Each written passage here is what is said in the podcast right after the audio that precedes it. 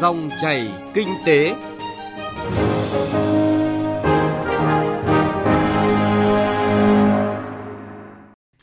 Xin chào quý vị và các bạn. Dòng chảy kinh tế hôm nay có những nội dung sau. Phương pháp luận và nguồn thông tin đầu vào đánh giá mức độ phát triển doanh nghiệp. Chuyên mục kinh tế số phản ánh xu hướng nhà trường, doanh nghiệp phối hợp đào tạo nhiều ngành nghề mới đáp ứng yêu cầu chuyển đổi số. Trước khi đến với nội dung vừa giới thiệu, chúng tôi xin chuyển đến quý vị và các bạn một số thông tin kinh tế nổi bật. Thông tin được đưa ra tại Hội thảo khoa học quốc tế Triển vọng kinh tế Việt Nam giai đoạn 2021-2025, cơ hội và thách thức từ các hiệp định thương mại tự do thế hệ mới – Việt Nam sắp hoàn thành kế hoạch phát triển kinh tế xã hội giai đoạn 2016-2020. Tăng trưởng GDP duy trì được tốc độ cao, đặc biệt là trong các năm 2017 đến năm 2019, lần lượt đạt mức 6,81%, 7,08% và 7,1%. Tuy nhiên, chất lượng tăng trưởng chủ yếu vẫn phụ thuộc vào vốn, công nghiệp hỗ trợ chậm phát triển, các ngành dịch vụ có giá trị gia tăng cao đóng góp còn thấp, chi phí logistics cao, xuất khẩu phụ thuộc vào các doanh nghiệp có vốn đầu tư trực tiếp nước ngoài. Phần lớn doanh nghiệp Việt chưa có khả năng tham gia vào chuỗi giá trị toàn cầu, năng lực đổi mới sáng tạo chưa cải thiện nhiều. Từ thực tiễn đó, bước vào giai đoạn 2021-2025, Trung tâm Thông tin và Dự báo Kinh tế Xã hội Quốc gia nhận định kinh tế Việt Nam có nhiều thuận lợi và khó khăn đan xen. Chính phủ vừa ban hành Nghị định số 86 năm 2019 quy định mức vốn pháp định của tổ chức tín dụng chi nhánh ngân hàng nước ngoài. Cụ thể, mức vốn pháp định đối với các loại hình ngân hàng, tổ chức tín dụng như sau: Ngân hàng thương mại 3.000 tỷ đồng, Ngân hàng chính sách 5.000 tỷ đồng, Ngân hàng hợp tác xã 3.000 tỷ đồng, chi nhánh ngân hàng nước ngoài 15 triệu đô la Mỹ, công ty tài chính 500 tỷ đồng, công ty cho thuê tài chính 150 tỷ đồng, tổ chức tài chính vi mô 5 tỷ đồng. Báo cáo thị trường tiền tệ của bộ phận nghiên cứu thuộc công ty chứng khoán SSI cho biết, lãi suất tín phiếu vừa được Ngân hàng Nhà nước điều chỉnh xuống 2,75% một năm với kỳ hạn 7 ngày, giảm 25 điểm cơ bản so với mức 3% một năm đã duy trì từ ngày 10 tháng 10 năm 2018. Các chuyên gia kinh tế nhận định, nếu Cục Dự trữ Liên bang Mỹ Fed giảm lãi suất vào cuối năm nay như kỳ vọng thì cũng sẽ không tác động quá lớn đến chính sách tiền tệ của Ngân hàng Nhà nước Việt Nam. Ngân hàng Bưu điện Liên Việt, Liên Việt Postbank đang triển khai chương trình khuyến mãi búc vé vui vẻ, xài thẻ hoàn tiền, thời gian từ nay tới ngày 30 tháng 11 năm 2019. Đối tượng áp dụng là tất cả các khách hàng đặt vé máy bay hoặc đặt mua combo nghỉ dưỡng, tận hưởng kỳ nghỉ thiên đường trực tuyến trên website và lựa chọn phương thức thanh toán bằng thẻ liên kết phát triển của Liên Việt Postbank. Khuyến mãi bao gồm tặng 200.000 đồng cho giao dịch đặt vé máy bay có giá trị từ 2 triệu 500.000 đồng đến dưới 5 triệu đồng, tặng 400.000 đồng cho giao dịch đặt vé máy bay có giá trị từ 5 triệu đồng trở lên áp dụng cho các đường bay Bamboo Airways đang khai thác.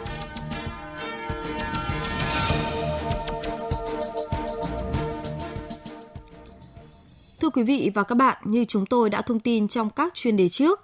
ngày 26 tháng 9 năm 2018, Thủ tướng Chính phủ ký quyết định 1255 phê duyệt đề án xây dựng bộ chỉ tiêu đánh giá mức độ phát triển doanh nghiệp. Những số liệu thu thập trong khuôn khổ đề án sẽ được công bố thường niên là những thông tin toàn cảnh về thực trạng phát triển doanh nghiệp theo ngành kinh tế, theo loại hình doanh nghiệp và theo địa phương. Từ đó giúp chính phủ, các bộ, ngành địa phương có thêm thông tin trong hoạch định chiến lược, kế hoạch, chính sách phát triển bền vững và hiệu quả trên phạm vi cả nước và từng địa phương. Đây cũng được coi là nguồn thông tin hữu ích cho các tổ chức quốc tế, các nước, các doanh nghiệp trong việc đánh giá và đưa ra các quyết định đầu tư, hợp tác lâu dài bền vững với từng địa phương, từng khu vực kinh tế, từng ngành kinh tế Việt Nam. Trước hết, chúng ta cùng điểm lại những thông tin đáng chú ý về đề án này.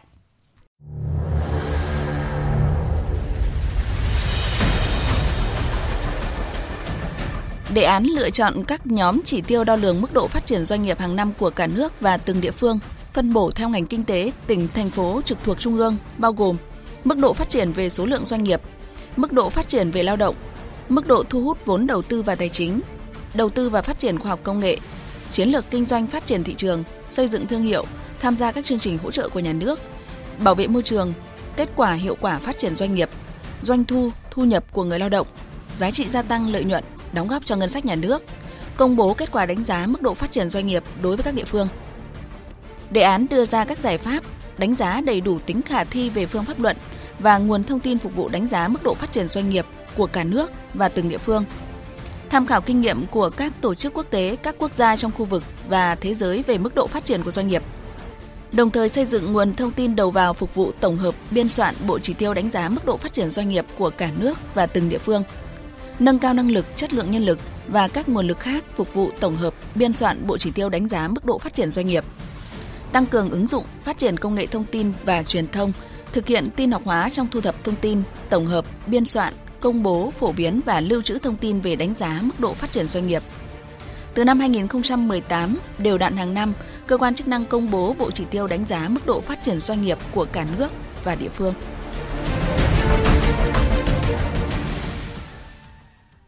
Thưa quý vị, thực hiện đề án, các bộ ngành đơn vị liên quan đã và đang phối hợp xem xét lựa chọn các nhóm chỉ tiêu đo lường, trong đó các nội dung được chú trọng gồm mức độ phát triển số lượng doanh nghiệp, mức độ phát triển về lao động, mức độ thu hút vốn đầu tư tài chính, đầu tư và phát triển khoa học công nghệ, chiến lược kinh doanh, phát triển thị trường, xây dựng thương hiệu, mức độ đóng góp cho ngân sách nhà nước cùng nhiều chỉ tiêu khác. Theo đại diện của Tổng cục Thống kê, cơ quan đầu mối thực hiện đề án công tác này thuận lợi khi các cơ quan chuyên trách đã và đang liên thông chia sẻ nguồn dữ liệu với nhau. Tuy nhiên, điểm khó khăn là từ đầu nguồn khi quá trình kê khai từ nhiều doanh nghiệp còn chưa chuẩn xác nhằm nhiều lý do như trốn thuế hoặc hạn chế những khoản đóng góp khác theo quy định. Điều này chắc chắn sẽ chưa thể khắc phục sớm. Tuy nhiên, khi đã biết chắc có những tình trạng này, cơ quan chức năng sẽ có biện pháp riêng để thực hiện phương pháp thống kê sao cho sát thực nhất. Xin mời quý vị tìm hiểu các nội dung này qua cuộc phỏng vấn giữa phóng viên Đài tiếng nói Việt Nam với ông Phạm Quang Vinh, Phó Tổng cục trưởng Tổng cục Thống kê, Bộ Kế hoạch và Đầu tư. Thưa ông là ngày à, 26 tháng 9 năm 2018 thì Thủ tướng Chính phủ đã ban hành quyết định số 1255 phê duyệt đề án xây dựng à, bộ chỉ tiêu đánh giá mức độ phát triển của doanh nghiệp và do Tổng cục Thống kê soạn thảo. Ông có thể cho biết ừ, cụ thể hơn mục đích cũng như là ý nghĩa của đề án này ạ? Ờ, doanh nghiệp hiện đóng góp trên 60% vào GDP của toàn bộ nền kinh tế, là khu vực kinh tế quan trọng nhất, đóng góp vào quy mô và tốc độ tăng trưởng kinh tế của cả nước và các địa phương. Với tầm quan trọng như vậy, Thủ tướng Chính phủ đã giao Tổng thống kê xây dựng bộ chỉ tiêu đánh giá mức độ phát triển doanh nghiệp hàng năm và quyết định đã được Thủ tướng phê duyệt ngày 26 tháng 9 năm 2018. Có thể nói mục tiêu của đề án xây dựng bộ chỉ tiêu đánh giá mức độ phát triển doanh nghiệp nhằm đánh giá đầy đủ thực trạng và mức độ phát triển doanh nghiệp hàng năm và các giai đoạn phát triển của cả nước và các tỉnh, thành phố trực thuộc trung ương. Trên cơ sở đó, chính phủ, bộ, ngành, các địa phương hoạch định chiến lược, kế hoạch và giải pháp hiệu quả phát triển doanh nghiệp của toàn bộ nền kinh tế cũng như tại từng địa phương. Từ bộ chỉ tiêu đánh giá mức độ phát triển doanh nghiệp hàng năm, chính phủ, các bộ ngành, các địa phương có thể đánh giá được ngành nào, lĩnh vực nào, loại hình doanh nghiệp nào đã và đang phát triển hoặc chưa phát triển, địa phương nào doanh nghiệp phát triển tốt hay chưa tốt, doanh nghiệp kinh doanh hiệu quả hay chưa hiệu quả, từ đó ban hành chính sách phát triển doanh nghiệp trên phạm vi cả nước và các địa phương hiệu quả hơn. Đồng thời, Bộ Chỉ tiêu đánh giá mức độ phát triển doanh nghiệp sẽ là nguồn thông tin quan trọng nhất để tổng thống kê biên soạn và công bố sách trắng doanh nghiệp Việt Nam thường niên. Thưa ông là từ mục đích ý nghĩa đó của đề án thì à, xin hỏi là Tổng cục Thống kê thì hy vọng gì ở cái bộ chỉ tiêu này ạ? À, với vai trò là cơ quan ờ, tham mưu cho chính phủ về các chỉ tiêu đánh giá mức độ phát triển toàn bộ nền kinh tế xã hội nói chung và doanh nghiệp nói riêng, chúng tôi cho rằng bộ chỉ tiêu này có lẽ là bộ chỉ tiêu đầy đủ nhất, phản ánh đầy đủ nhất, chính xác nhất phát triển doanh nghiệp của cả nước và từng địa phương. Và qua cái đề án này chúng tôi hy vọng rằng sẽ cung cấp cho chính phủ, các bộ ngành, các địa phương bức tranh tổng thể toàn diện nhất về phát triển doanh nghiệp của cả nước, cũng như của từng địa phương để từ đó chính phủ, các bộ ngành, địa phương biết được nơi nào phát triển, chưa phát triển, từ đó có chính sách và cũng như có cái hướng chỉ đạo để các bộ ngành, các địa phương phát triển doanh nghiệp tốt hơn, hiệu quả hơn. Vâng, à, thưa ông là để có thể đánh giá được uh, mức độ phát triển doanh nghiệp một cách chính xác, đầy đủ, khoa học và khách quan như là ông vừa nêu thì theo ông là bộ chỉ tiêu cần phải đạt được những cái điều kiện hay là những cái tiêu chí như thế nào? Ờ, đề án đặt ra yêu cầu rất cụ thể xây dựng bộ chỉ tiêu phải đảm bảo đánh giá được đầy đủ kết quả, hiệu quả và chất lượng phát triển doanh nghiệp của cả nước và các địa phương. Đồng thời, bộ chỉ tiêu đánh giá mức độ phát triển doanh nghiệp phải đảm bảo tính khách quan và khả thi. Để đáp ứng yêu cầu của đề án, năm đầu thực hiện, bộ chỉ tiêu đánh giá mức độ phát triển doanh nghiệp bao gồm các nhóm chỉ tiêu cơ bản sau. Thứ nhất, mức độ phát triển về số lượng doanh nghiệp. thứ hai mức độ phát triển lao động. Thứ ba mức độ thu hút vốn đầu tư và tài chính. Thứ tư đầu tư và phát triển khoa học công nghệ. Thứ năm là chiến lược kinh doanh phát triển thị trường xây dựng thương hiệu tham gia các chương trình hỗ trợ của nhà nước. Thứ sáu là bảo vệ môi trường. Thứ bảy kết quả hiệu quả phát triển doanh nghiệp doanh thu thu nhập của người lao động giá trị gia tăng lợi nhuận đóng góp cho ngân sách nhà nước. Và cuối cùng là các chỉ tiêu khác là bổ sẽ được bổ sung hàng năm phù hợp với sự phát triển của doanh nghiệp. Thưa ông là trong số những ờ, cái điều kiện hay là những cái tiêu chí mà ông vừa nêu thì theo Tổng cục Thống kê thì những cái điều kiện, những cái tiêu chí nào là khó thực hiện nhất ạ? Trong các chỉ tiêu thì chúng tôi cho rằng một số chỉ tiêu là khó thực hiện nhất là ví dụ như các chỉ tiêu về đánh giá về chiến lược kinh doanh, phát triển thị trường, xây dựng thương hiệu, tham gia các chương trình hỗ trợ của nhà nước hay là các chỉ tiêu về bảo vệ môi trường. Thực ra các chỉ tiêu này là nó hơi khó lượng hóa được. Tôi nói ví dụ như các chỉ tiêu bảo vệ môi trường làm thế nào để đo lường cách chính xác là xả thải ra môi trường như thế nào hoặc là đo lường như thế nào là chính xác hay vâng. thường xuyên chúng ta phải bảo vệ môi trường có nghĩa là phải đánh giá được là mức độ xả thải cũng như là là, là xử lý được môi trường của doanh nghiệp để đảm bảo cho môi trường trong sạch bền vững vâng. hay là nói về chiến lược kinh doanh phát triển thị trường cũng vậy những chỉ tiêu này hơi khó lượng hóa để đảm bảo chính xác được chiến lược kinh doanh hay phát triển thị trường của chúng ta có phù hợp với quốc tế hay có đảm bảo chất lượng hay không tức là mức độ lượng hóa thì nó khó hơn các chỉ tiêu khác Vâng, vậy thì à, thưa ông là từ cái thực tiễn mà như ông vừa mới nêu thì xin được hỏi là công tác thu thập thông tin à, phục vụ biên soạn cái bộ chỉ tiêu đánh giá mức độ phát triển doanh nghiệp mà chúng ta đang đề cập tới thì đang được triển khai như thế nào rồi ạ? Ờ, để có đầy đủ thông tin phục vụ biên soạn bộ chỉ tiêu đánh giá mức độ phát triển doanh nghiệp, tổng thống kê tiến hành điều tra thuộc thông tin từ doanh nghiệp hàng năm trong chương trình điều tra thông tin quốc gia được Thủ tướng Chính phủ phê duyệt. Đồng thời, tổng thống kê khai thác thông tin từ hồ sơ hành chính cụ thể từ cơ sở dữ liệu quốc gia về đăng ký kinh doanh bộ kế đầu tư và cơ sở dữ liệu thuế của tổng thuế bộ tài chính ngoài ra thì trong các cuộc điều tra doanh nghiệp hàng năm tổng thống kê có kế hoạch thu thập bổ sung các nguồn thông tin phục vụ tính toán thêm các chỉ tiêu mới phù hợp với tình hình phát triển doanh nghiệp của từng giai đoạn từ đó phản ánh ngày càng đầy đủ chính xác hơn mức độ phát triển doanh nghiệp của cả nước và các địa phương Vâng, thưa ông là từ những cái thực tiễn như vậy thì à, ngành thống kê cần có những cái giải pháp gì để chúng ta có được những cái số liệu thống kê xác thực nhất mà đặc biệt là cụ thể ở trong cái trường hợp là để xây dựng cái bộ chỉ tiêu ờ, phát triển doanh nghiệp này chẳng hạn. Trước hết thì tổng cục thống kê sẽ tăng cường phối hợp với các bộ ngành địa phương như tổng cục thuế, bộ tài chính, cục quản lý đăng ký kinh doanh, bộ khoanh đầu tư để cùng chia sẻ và cung cấp thông tin từ hồ sơ hành chính của doanh nghiệp. Và chúng tôi cho rằng sắp tới thì ba cơ quan này sẽ thống nhất gần như tuyệt đối tất cả các cái vấn đề liên quan để đảm bảo cho cơ sở dữ liệu thống nhất về mọi nội hàm, phạm vi, thời điểm, thời gian cập nhật. Thêm nữa, tổng thống kê sẽ phối hợp với các cấp, các ngành và địa phương tăng cường công tác tuyên truyền, phổ biến pháp luật để cộng đồng doanh nghiệp nhận thức đầy đủ hơn về ý nghĩa tầm quan trọng của xây dựng và công bố một chỉ tiêu đánh giá mức độ phát triển doanh nghiệp đáp ứng yêu cầu cung cấp thông tin phục vụ công tác hoạch định chính sách phát triển doanh nghiệp cả nước địa phương từ đó doanh nghiệp tự nguyện hợp tác có trách nhiệm trong việc cung cấp đầy đủ chính xác và kịp thời thông tin trong ngành thống kê để biên soạn bộ chỉ tiêu này ngày càng đầy đủ chất lượng hơn. Đồng thời, tổng cục thống kê tiếp tục cải tiến khâu thu thập thông tin trong điều tra doanh nghiệp hàng năm theo hướng khoa học và hiệu quả hơn. Ví dụ như thu thập thông tin bằng à, bảng hỏi điện tử, web form, online doanh nghiệp thuận tiện hơn trong quá trình cung cấp thông tin. Xin được cảm ơn ông.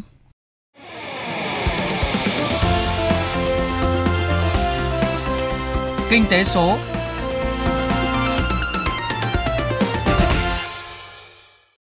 Thưa quý vị và các bạn, hiện nay nhiều cơ sở giáo dục nói chung đang có xu hướng mở các mã ngành đào tạo mới lạ. Xu hướng này bắt nguồn từ thực tiễn như thế nào và cần những điều kiện gì để đạt hiệu quả như kỳ vọng? Xin mời quý vị và các bạn cùng tìm hiểu trong chuyên mục Kinh tế số hôm nay với những thông tin từ phóng viên Thu Trang.